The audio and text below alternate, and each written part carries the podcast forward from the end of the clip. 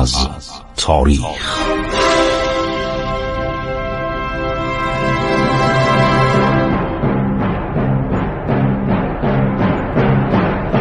کاری از گروه جوان و اندیشه رادیو جوان.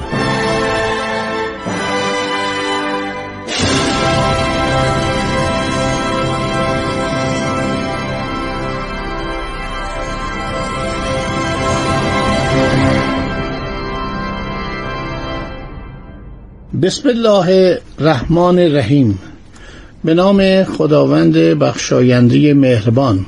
من خسرو معتزد هستم. شنوندگان عزیز با شما صحبت می کنم در برنامه عبور از تاریخ. به طوری که شنیدید و مستحضر هستید ما تاریخ ایران رو از حدود هشت هزار سال پیش آغاز کردیم. و رسیدیم به دوران پس از سقوط ساسانیان. و علل سقوط ساسانیان رو بیان کردیم و همینطور اشاره به حوادث صدر اسلام کردیم در برنامه های ماه مبارک رمضان. و اکنون در ادامه پس از اشاراتی که به خدمات فرهنگی و ادبی و تمدنی ملت ایران به دنیای اسلام کردیم. همینطور اثرگذاری اسلام بر تبایع و اخلاق ایرانیان و بر اون سیر تاریخی فرهنگ و دانش ایران.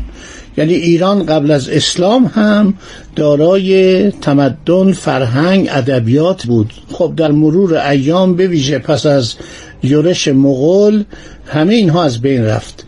ولی در دوران پس از اسلام تعداد زیادی از این آثار موجود بود که به زبان عربی ترجمه شد. چون زبان عربی اون موقع زبان فرهنگی بود زبان گستردهی بود زبانی بود که از عربستان تا اندلس تا اسپانیا به آن صحبت می‌کردند. بنابراین ایرانیان توانستند در این دوران هم ادامه بدهند خدمات فرهنگی خودشونو.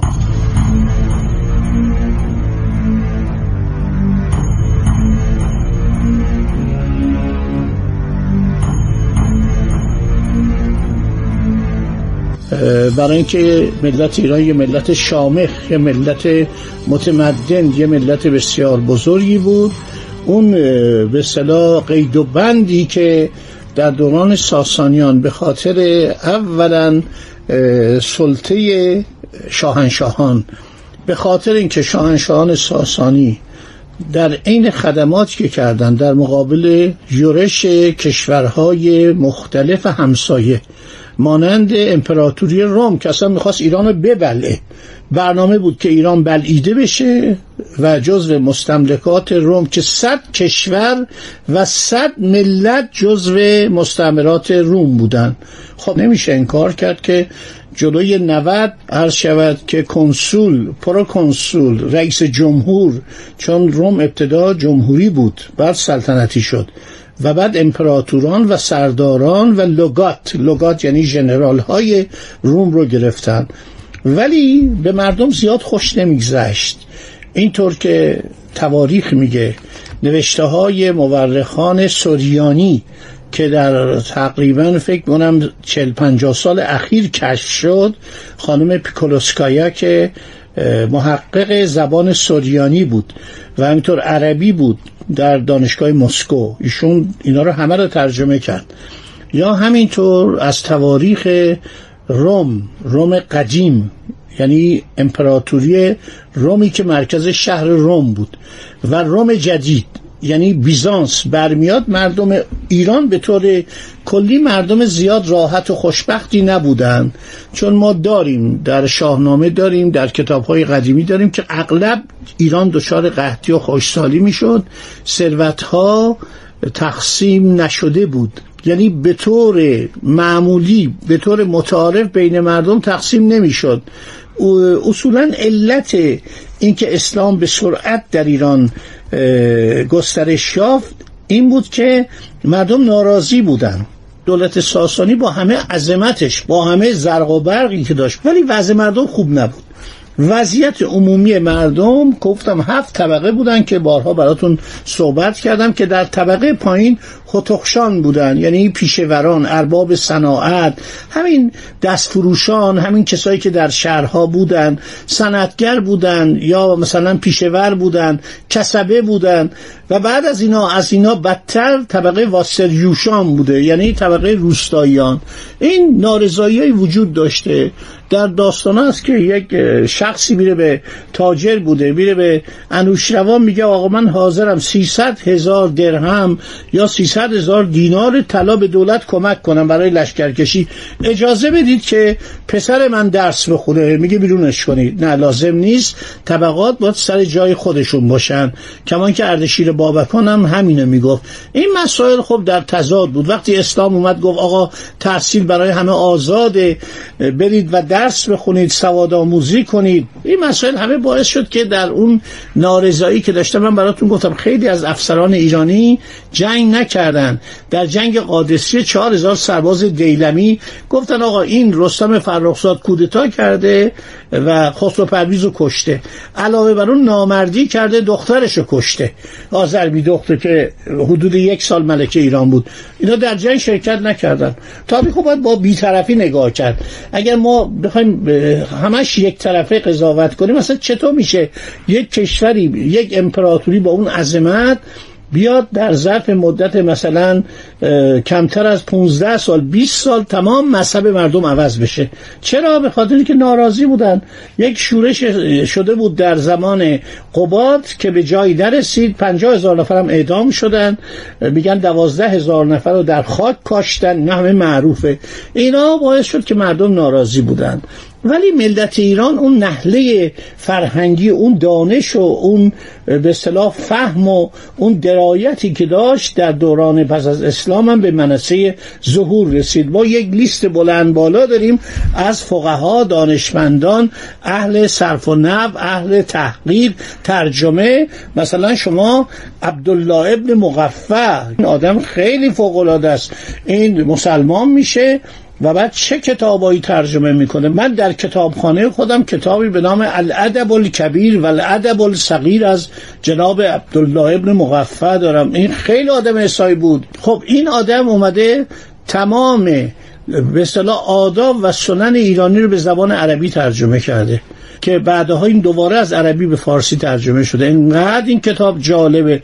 الادب الکبیر یعنی آداب به اصطلاح زندگی در خدمت پادشاهان و آداب کارهای سیاسی کارهای نظامی در تمام موارد توضیح داده. ادب الصغیر زندگی خصوصی مردم. یعنی شما با خانومتون چطور رفتار کنید؟ در خانه چه رفتاری داشته باشید؟ به قدر این کتاب جالبه وقتی آدم می‌خونه الادب الکبیر و الادب الصغیر این دو تا کتاب شما می‌خونید فکر کنید کتاب مثلا هفته پیش یک کسی نوشته. اینقدر درباره مسائل اجتماعی و خانوادگی بحث کرده. ایران با شکوه. 2800 سال تاریخ.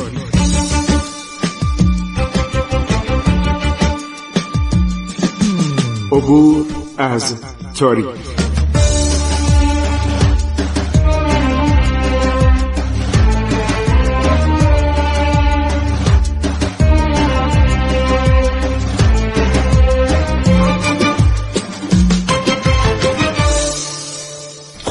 من در برنامه گذشته خلافت ماویه گفتم بعد یزید ابن ماویه که پسر او بود دو سال بیشتر عمر نکرد که واقع مهمش همون جریان فاجعه کربلا بود و خیلی بدنام شد و آبروش رفت. بعد از او یک شخصی که دبیر بود. اصلا جزو خانواده ماویه نبود. چون پسر یزید ماویه دوم استعفا داد. آقا کار من نیست. دید مردم تنفر دارن از این حکومت بدشون میاد. مردم بدگویی می‌کنن. اومد گفت آقا ببخشید. من این کاره نیستم. چه روز خلافت کرد. و رفت کنار و به جاش مروان ابن حکم. مروان ابن حکم گفتم این واقعا عامل اصلی فساد بود. یعنی مروان کسی بود که 199 نفر از بنی امیه رو به پستای بسیار بالا گذاشته بود و اینها موجبات شکایت مردم رو فراهم کرده بودند. مروان در سال 64 هجری به خلافت رسید دوره خلافت مروان ابن حکم ده ماه به طول کشید. در رمضان سال 65 مرد.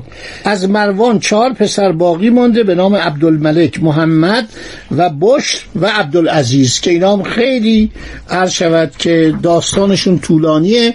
قیام مختار در زمان عبدالملک مروان انجام میشه. این عبدالملک خیلی آدم شروری بوده. یه بار به مکه حمله می‌کنه و مکه رو هر شود منجنیق باران می‌کنه سنگ باران می‌کنه. بعد از او یکی دو نفر دیگه میان خلیفه میشن که اینها در تاریخ من اینا رو برای اینکه شما اطلاع داشته باشید نگید آقای معتزد سری رد شد عرض شود که می‌گویم. یکی از جنایتکارترین سرداران این دوره حجاج ابن یوسف سقفیه که بسیار آدم خطرناک و بیرحمی بوده. و کسی هست که می‌خواد مازندران و گیلان رو بگیره نمی‌تونه.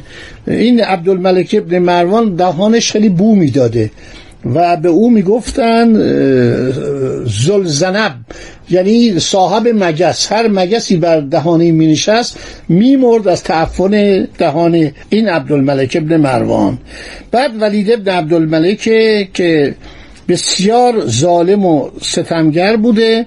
تمام ماورانر یعنی آن سوی خراسان تا خطه فرغانه سرزمین کابل ایالت مولتان توسط قوای وی فتح شد.